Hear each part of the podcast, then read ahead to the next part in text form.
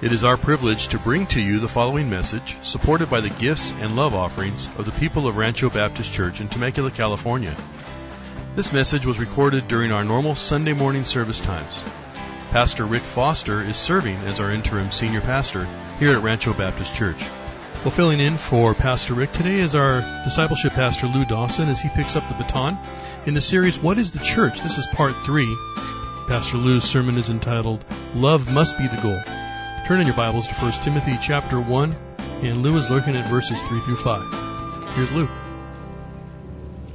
As we kick off the new year, we're focusing our attention on the critical issue of what is the church. And this is a particularly important question for Rancho Baptist Church at this time in our history. Over the last year and change, we've been kind of taking stock as to where we have been, and even more importantly, we've been evaluating where we're going.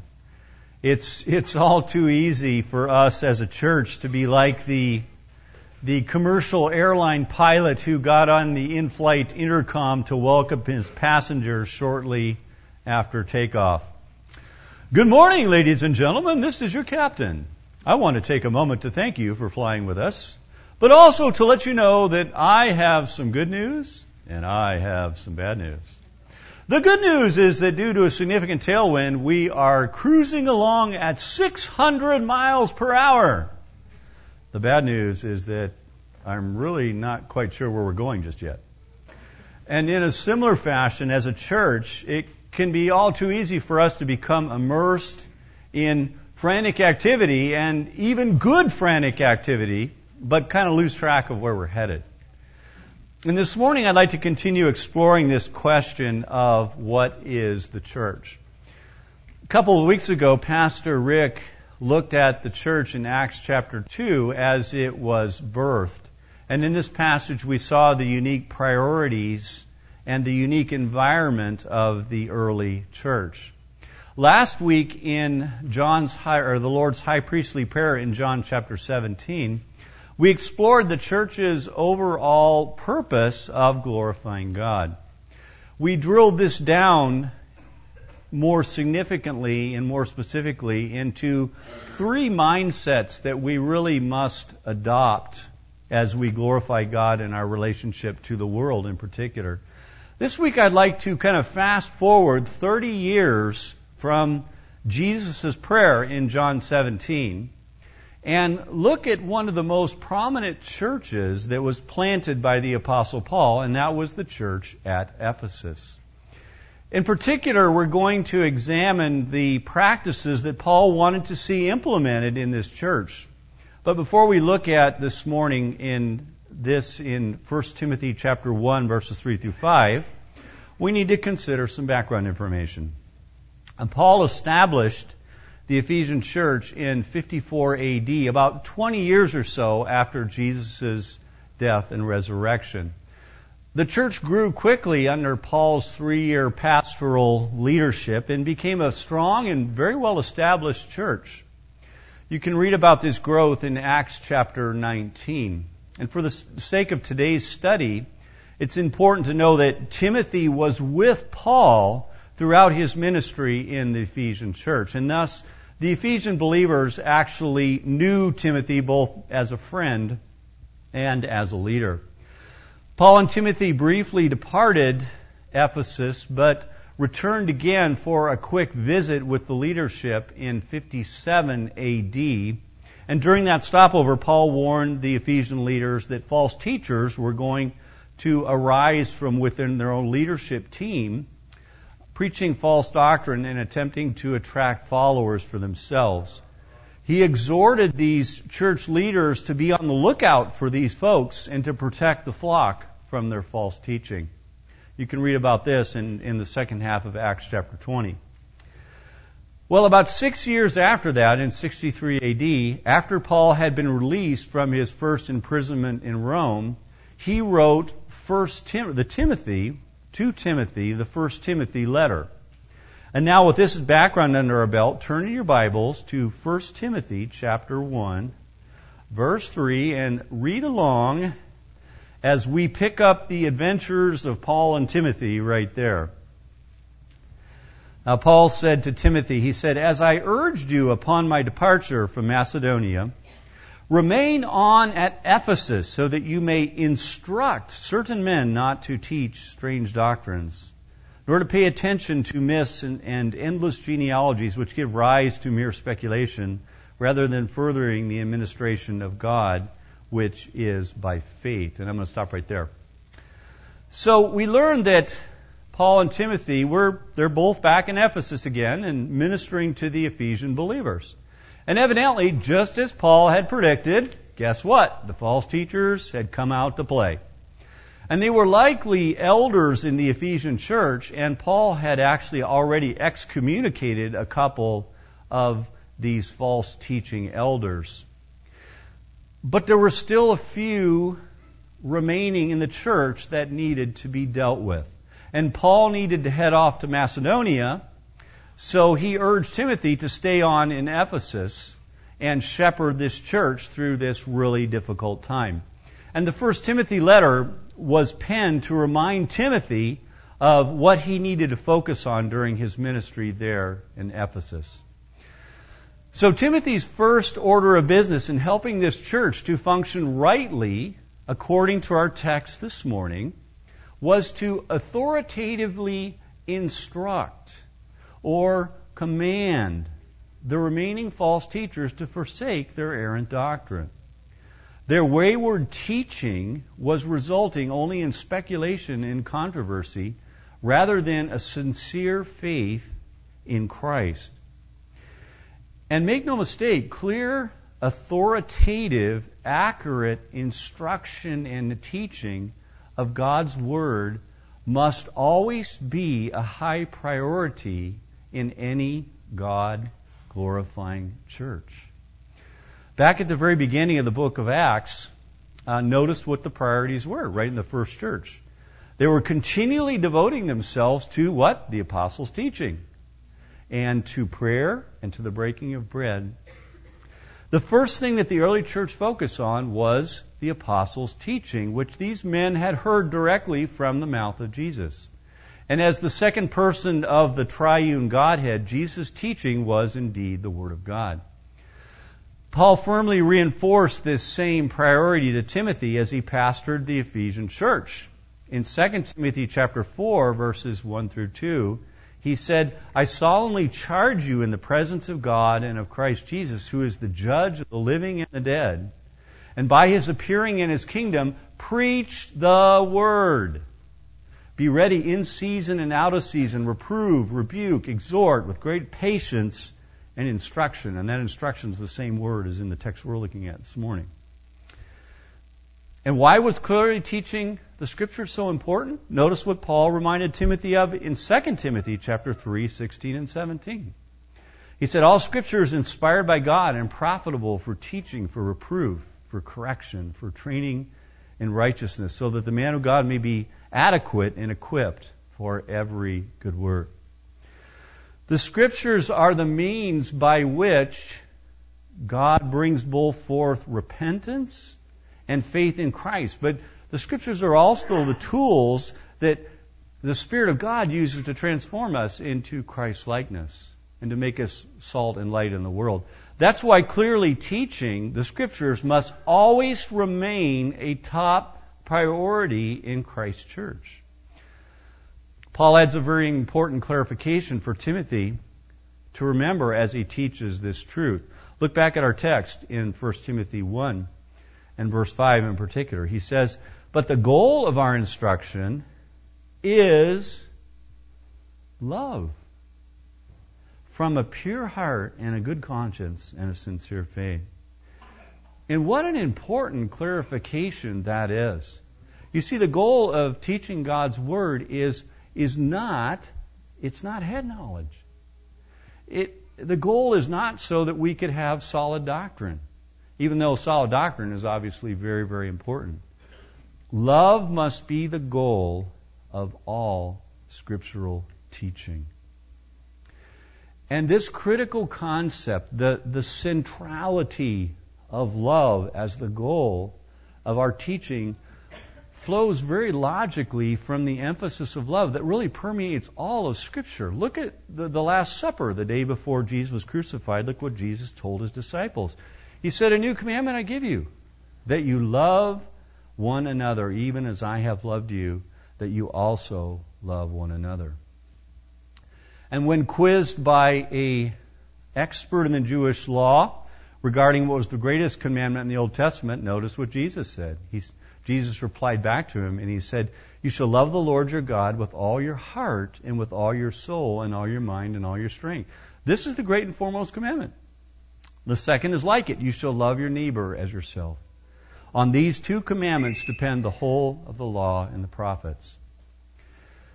The apostle Paul also commanded the Ephesian flock which he was ministering to. He said, Therefore be imitators of God as beloved children and walk in love just as Christ also loved you. And looking back in our primary text in 1 Timothy 1 verse 5, the love that Paul describes here is the agape love of God Himself. It's the love that motivated the Father to give His only begotten Son to save us. It's the, the patient, self-sacrificing love that God the Son had for His stubborn, prideful disciples while he is on the earth. And it's the love that the Apostle John says is inherent in all that God is and God does. God is love. This agape love must be the goal of all of our teaching and preaching of the Scriptures. Also look again at 1 Timothy 1 5 and notice that the love that Paul mentions here, it doesn't have an object. He doesn't specify to Timothy that the goal of this love is love for people or even love for God. The goal is simply agape love. And the reason why Paul doesn't specify an object is because love is directed at all the above. It's everything. The goal of our instruction from the scriptures must be love for God and love for others. It's both. And when you think about this, this makes sense. After all, loving God and loving others is the great commandment of the scriptures according to Jesus that we just read. Now, not surprisingly, the Rancho Baptist Church mission statement reflects this foundational priority of love. Here's the mission statement Rancho Baptist Church exists to glorify God by making disciples who love God, love others, and live to reach their world for Christ. So, if according to Paul, the goal of all our teaching and preaching is love for God and love for others, how do we practically apply this in our lives? In other words, based on the scriptures, what should this look like in everyday life here at RBC? First of all, let's talk about what our love for God should look like in our everyday life. In the scriptures, love for God seems to be, at a minimum, characterized by two different things. The first prominent part of love for God is a hunger for God and a seeking of His presence. In Psalm 42, verses 1 through 2, the psalmist cries out, As the deer pants for the water brook. So my soul pants for you, O God. My soul thirsts for God, for the living God. When shall I come and appear before God? And in Psalm 63, verse 1, a different psalmist, David, eagerly exclaims, O God, you are my God. I shall seek you earnestly. My soul thirsts for you. My flesh yearns for you in a dry and weary land where there is no water. Men and women who truly love the Lord, long to be with Him and to know Him in an experiential way. They devote time each day to seek the Lord and listen to His voice through the pages of Scripture. And they seek to abide in His presence all day long.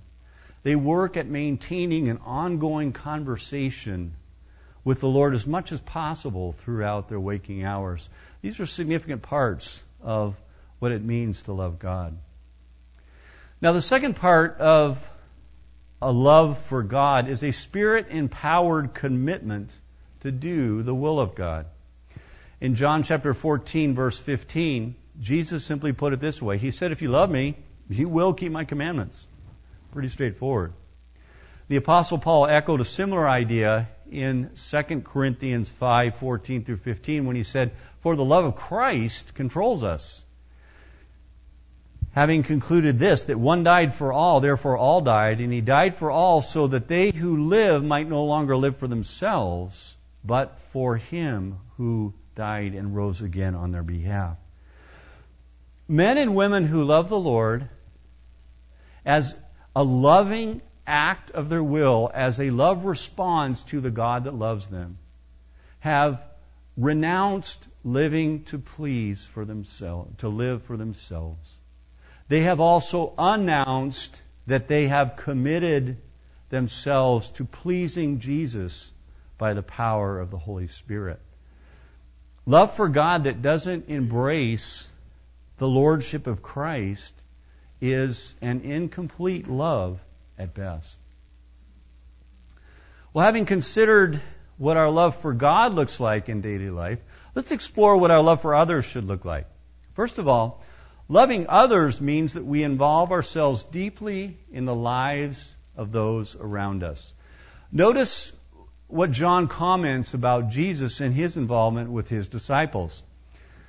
He said, Now therefore, before the feast of the Passover, Jesus, knowing that the hour had come, he would depart out of the world, having loved his own who were in the world, he loved them to the end.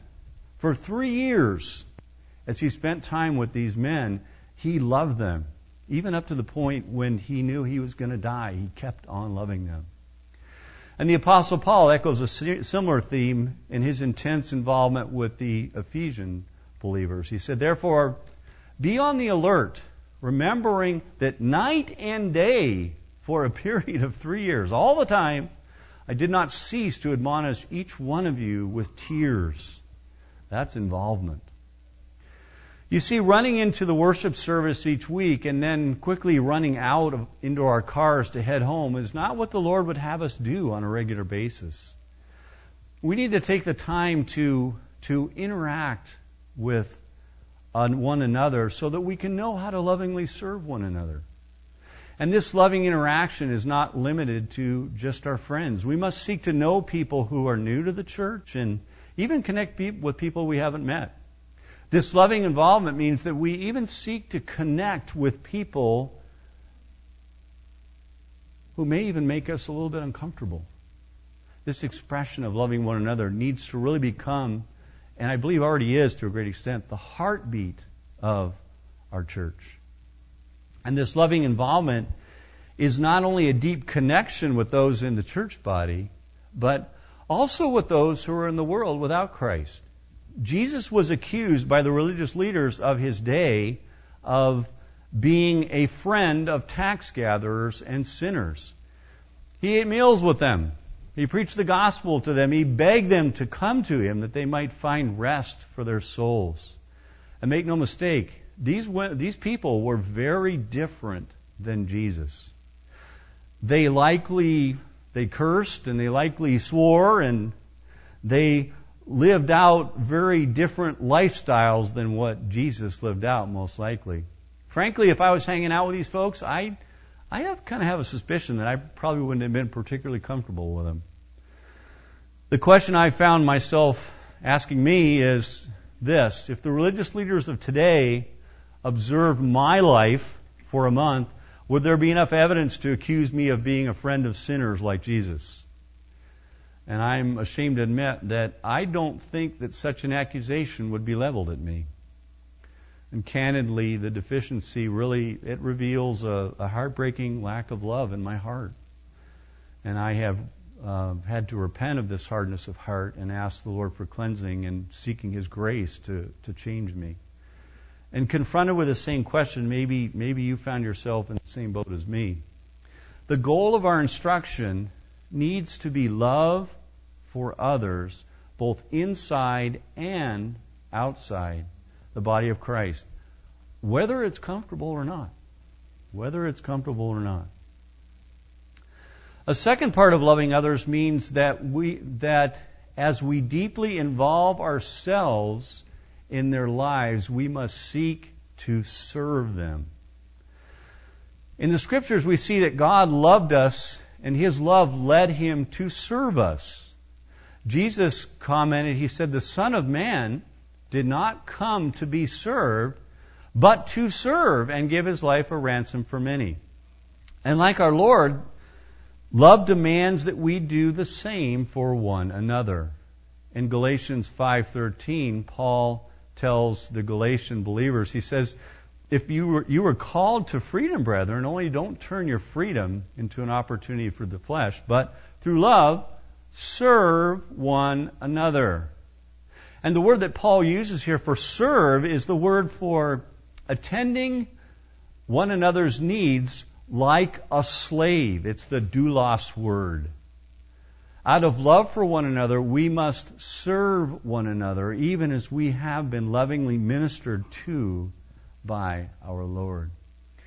This type of servant love also means that we serve those in the world as well. Jesus sought to meet the needs of non-believers so that they might he might address their greatest need which was for salvation.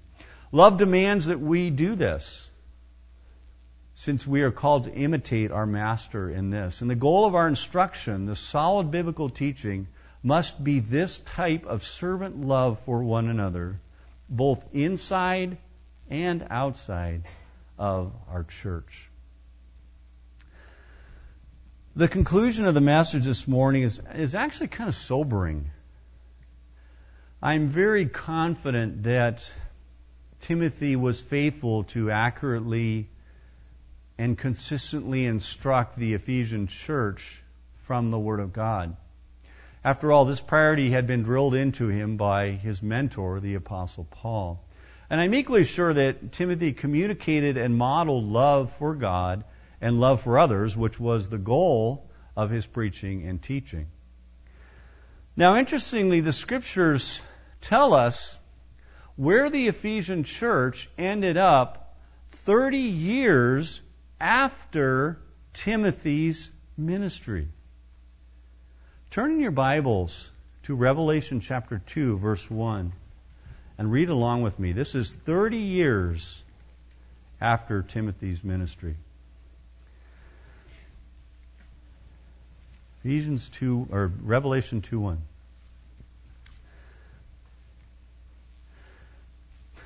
To the angel, probably the pastor of the church at Ephesus at the time, write, the one who holds the seven stars in his right hand and the one who walks among the seven golden lampstands, Jesus himself, here's what he says. I know your deeds and your toil and your perseverance and that you cannot tolerate evil men. And you put to the test those who call themselves apostles and they're not. And you found them to be false. And you have perseverance and you have endured for my name's sake and you have not grown weary. We're going to stop there. 30 years after Timothy's ministry to the church in Ephesus, this church had been taught and they learned the scriptures well. They knew it so well that they could sniff out a false teacher from a mile away, and they did. They'd also embraced the Scripture's admonitions to persevere in their faith for Christ's sake, even in the midst of suffering. In summary, they, they were well taught and they were completely committed to Christ. And Jesus sincerely commends them for this. Well done, Ephesian church leaders and congregation. Good job. Look at verse 4, though. Same text. But this I have against you, that you have left your first love. Thirty years down from Timothy's ministry, this church was still teaching the scriptures accurately. But they had lost track of the fact that the goal of all instruction from God's Word is love. Both love for Jesus and love for others. In fact, the term used in this text for left means that they had abandoned their first love. In other words, they had they'd had it before, but they actually kind of walked away from it. And in verse 5, Jesus tells them that if they don't repent and return to this first love, that their church would be judged. My fervent prayer for myself and for RBC going forward into the future is that we would never abandon our staunch commitment for teaching God's Word. We're known for that. And that is a good thing. But even more important, I'm imploring the Lord that He would help me and help us to excel and never leave our passionate love for Him and our fervent love for others. May the Lord help us to cling tightly to both of these critical priorities. Will you join me in that prayer? Both for yourselves and for Rancho Baptist Church. Let's pray. Lord, we, we need you to work in our hearts. In the depths of our souls, all of us grasp what the hymn writer meant when he explained, prone to wonder, Lord, I feel it, prone to leave the God I love. Lord, that's me. That's us. We need you to change our hearts so that, that we would passionately teach and embrace your word, but with even greater zeal, that we would seek to love you and love others. Strengthen us so that we would tenaciously cling to both of these critical priorities. Only you can do this work in my heart, in our hearts, Lord, and we implore you to accomplish this so that you would be glorified in our flock at RBC and that those in the community around us would know the love of Christ by watching it displayed among us. Lord, we would ask this in Jesus' glorious name and for his sake. Hey, thanks for being with us today. It's always a pleasure to serve you with this CD ministry. Here at Rancho Baptist Church, our mission is to glorify God by making disciples who love God, love others, and live to reach their world for Christ. And if you have any questions regarding this sermon, or just perhaps knowing God in a deeper way, don't hesitate to give us a call. Our phone number is area code 951 676 2911. Or you can reach us on the web at www.ranchobaptistchurch.org. That's www.ranchobaptistchurch.org. Have a great day in the Lord, and God bless you as you continue to walk with Him.